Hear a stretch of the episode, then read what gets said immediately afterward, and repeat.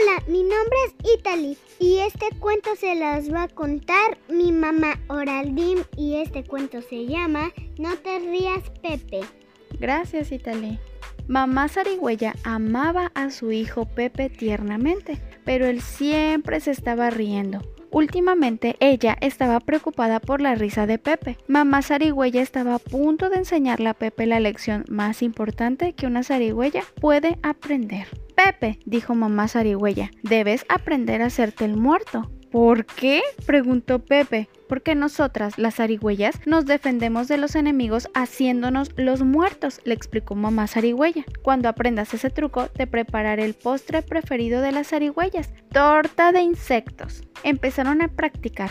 No te rías, Pepe, le advirtió mamá zarigüeya. No te preocupes, mamá, respondió Pepe. Pepe se hizo el muerto y su mamá lo olfateó como si fuera un zorro hambriento.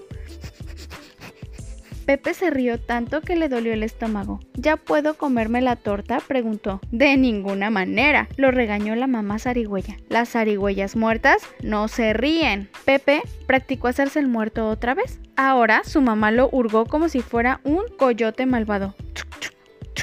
Pepe se rió tanto que gritó para que su mamá parara. ¿Ya puedo comerme la torta? preguntó. De ninguna manera, lo regañó su mamá nuevamente. Las zarigüeyas no gritan. Pepe practicó hacerse el muerto una vez más. Ahora su mamá lo sacudió como si fuera un terrible y grande gato montés. Sacudón, sacudón, sacudón. Pepe se rió tan fuerte que con el movimiento se soltó y cayó al suelo. Ahora sí puedo comer un poco de torta, mamá. De ninguna manera, lo regañó su mamá nuevamente. Las zarigüeyas muertas no se mueven. La mamá de Pepe estaba preocupada por su risa, pero a sus amigos les encantaba. Les gustaba mirar a Pepe hacerse el muerto porque los hacía reír también. Pero Pepe, suspiró mamá zarigüeya, ¿qué vas a hacer cuando enfrentes a un verdadero peligro? Un día mamá zarigüeya llevó a Pepe a practicar afuera. Esta vez le dijo, seré un viejo oso gruñón. Debes hacerte el muerto cuando yo gruña, ¿entiendes? Muy fácil, mamá, dijo Pepe. Pero justo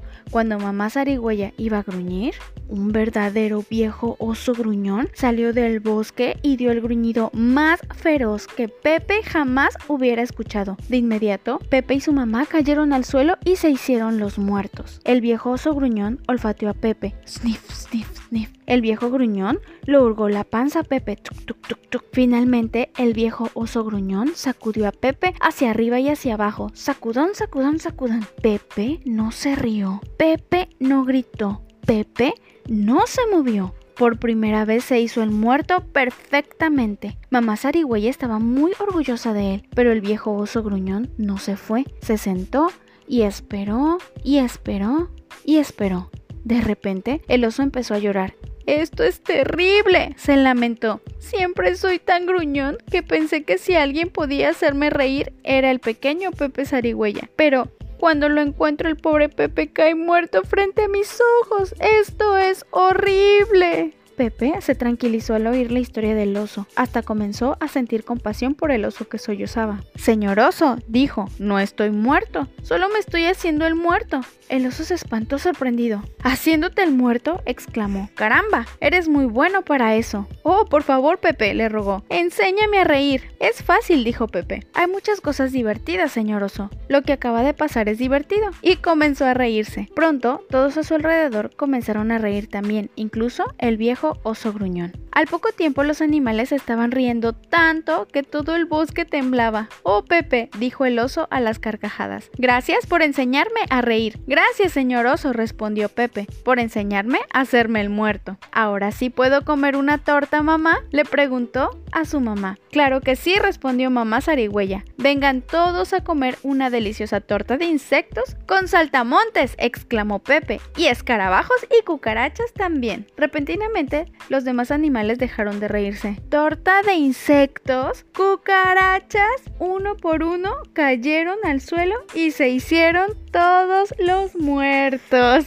Y este es el fin. Este es un gran cuento para los que no saben hacerse los muertos para jugar si quieren jugar. Bye.